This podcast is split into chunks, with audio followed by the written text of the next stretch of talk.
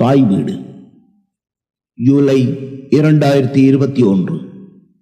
அறப்பொறுப்பு நீ காலடி எடுத்து வைக்கும் எந்தெந்த நிலங்கள் எல்லாம் மனிதர்கள் இல்லையோ அந்த இடங்கள் எல்லாம் உனக்கேயானவை. காலனித்துவ ஆக்கிரமிப்புக்கும் இனப்படுகொலைகளுக்கும் வள்ளச் சுரண்டர்களுக்கும் மதம் சார்ந்த நியாயத்தை உருவாக்க கத்தோலிக்க திருச்சபையின் உயர் பீடத்தால் ஆயிரத்தி நானூற்றி தொண்ணூற்றி மூன்றில் வழங்கப்பட்ட இந்த ஆணை கண்டுபிடிப்பு சித்தாந்தம் என அழைக்கப்பட்டது. பின்பு அக்காலத்திய சர்வதேச சட்டமும் அப்படியே அமைந்தது. ஆயிரத்தி தொள்ளாயிரத்தி தொண்ணூறுகளில் தான் கத்தோலிக்க திருச்சபை இதனை நீக்கியது. கொலம்பஸ் உட்பட பலரது காலனித்துவ பயணங்களுக்கு வித்திட்ட சட்டம் இது. ஆனால் எங்கு போனாலும் ஆதி குடியினர் இருந்தனர்.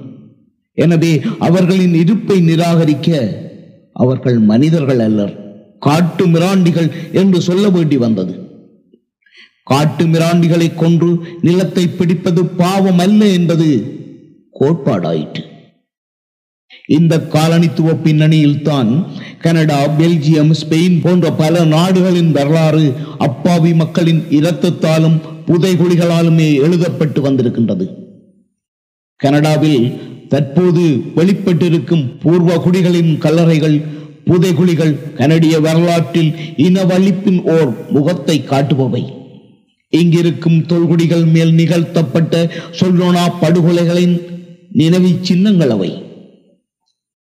இலங்கையில் இடம்பெற்ற இனப்படுகொலையின் புதைகுழிகள் அவ்வப்போது வெளிப்படுவதும் அவை செய்திகளாவதும் அதன் பின் அவை பற்றிய செய்திகள் மறைந்து போவதும் அல்லது மறக்கடிக்கப்படுவதும் தொடர்ந்து நிகழ்வன. படுகொலைகள் நிகழ்ந்த நிலத்தில் பல்லாயிரம் உடலங்கள் புதைந்திருக்கின்றன. அவை ஒவ்வொன்றாக வெளிவரும் போது நாம் என்ன செய்வது? இவை நடந்து முடிந்த படுகொலைகள் அப்படித்தான் இருக்கும் என்ற பொது புத்தியுடன் கடந்து செல்வது சரியா?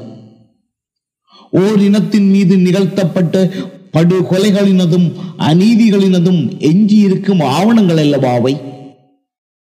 அவற்றை நாம் எப்படி எதிர்கொள்கின்றோம்?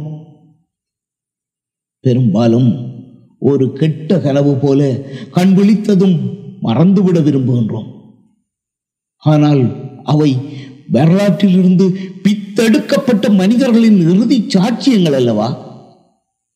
அவர்கள் தம் எஞ்சிய எலும்புகளின் மூலம் குற்றம் சாட்டுகின்றார்கள் சாட்சியம் அளிக்கின்றார்கள் நீதி கேட்கின்றார்கள். கனடாவில் பத்தொன்பதாம் இருபதாம் நூற்றாண்டுகளில் நடத்தப்பட்ட மதிவிட பள்ளிகளில் அறுபது வீதமானவை கத்தோலிக்க திருச்சபையாலும் ஏனையவை சில சீர்திருத்த சபைகளாலும் இங்கிலாந்து திருச்சபையாலும் கனடிய அரசாங்கத்தாலும் நிர்வகிக்கப்பட்டவை. ஒரு லட்சத்தி ஐம்பதாயிரத்துக்கு மேற்பட்ட தொல்குடி மாணவர்கள் இந்த பள்ளிகளில் வலுக்கட்டாயமாக சேர்க்கப்பட்டார்கள். பள்ளிக்கூடங்களில் அவர்கள் மோசமாக நடத்தப்பட்டிருக்கின்றார்கள். தொல்குடிகள் இழிவானவர்கள் என்பதாகவே பலராலும் பார்க்கப்பட்டிருக்கின்றார்கள். அங்கு நிகழ்ந்த பயங்கரங்களாலும் கொடுமைகளாலும் ஆயிரக்கணக்கான குழந்தைகளும் சிறுவர்களும் கொல்லப்பட்டிருக்கின்றார்கள். நீதிபதி மெட்ரோ செங்லேயர் அவர்களின் தலைமையில் அமைக்கப்பட்ட உண்மைக்கும் நல்லிணக்கத்துக்குமான ஆணைக்குழுவின் அறிக்கையின்படி பதினையாயிரம் முதல் இருபத்தையாயிரம் சிறுவர்கள் இறந்திருக்கலாம் என தெரிய வருகின்றது. அண்மையில் பிரிட்டிஷ் கொலம்பியா மாகாணத்தில் இருநூற்றி பதினைந்து சிறுவர்களின் புதைகுழிகள் இத்தகையதொரு வதிவிடப்பள்ளி இருந்த இடத்தில் கிடைத்திருந்தன. பின்னர் சஸ்கச்சுவான் மாகாணத்தில் ஓர் வதிவிடப்பள்ளி இருந்த இடத்தில் எழுநூற்றி ஐம்பத்தி ஒரு பேரின் புதைகுழிகள். ஜூன் முப்பதாம் நாள் பிரிட்டிஷ் கொலம்பியாவில் இன்னொரு வதிவிடப்பள்ளி இருந்த இடத்துக்கருகே நூற்றி எண்பத்தி ரெண்டு பேரின் புதைகுழிகள் கண்டுபிடிக்கப்பட்டதாக தொல்குடியினர் அறிவித்துள்ளனர். இன்னமும் தேடல்கள் தொடர்கின்றன. பல நூறு பேரின் அடையாளமிடப்படாத புதைகுழிகளில் எலும்புகளும் கிடைக்கக்கூடும். இவை அவர்கள் மேல் நிகழ்த்தப்பட்ட இனப்படுகொலையின் பண்பாட்டு படுகொலையின் சாட்சியங்கள். இத்தகைய அநியாயங்களுக்கு எதிராக ஜெர்மனியின் கர்தனால் ரைம்ஸ்காட் மார்க்ஸ் பதவி விலகிவிட்டார். இத்தகைய அநியாயங்களை அறம் சார்ந்து எதிர்கொள்கின்ற பலம் தமது நிறுவனத்துக்கு இல்லை என அவர் சொன்னார். எனினும் கனடாவில் இத்தகைய முன்னுதாரணங்கள் எதுவும் இல்லை என்பது துயரமானது.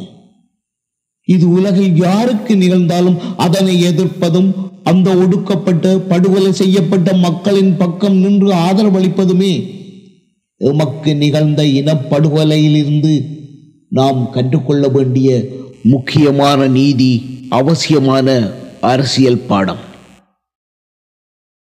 கனடாவில் வாழும் தமிழர்கள் இங்குள்ள தொல்குடிகளுடன் தம்மை இணைத்து சிந்திக்கும் வரலாற்று அனுபவத்தை கொண்டிருப்பவர்கள்.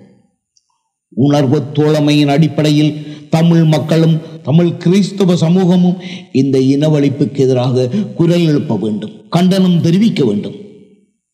இது எமது அரசியல் கடமை மட்டுமல்ல அறப்பொறுப்புமாகும்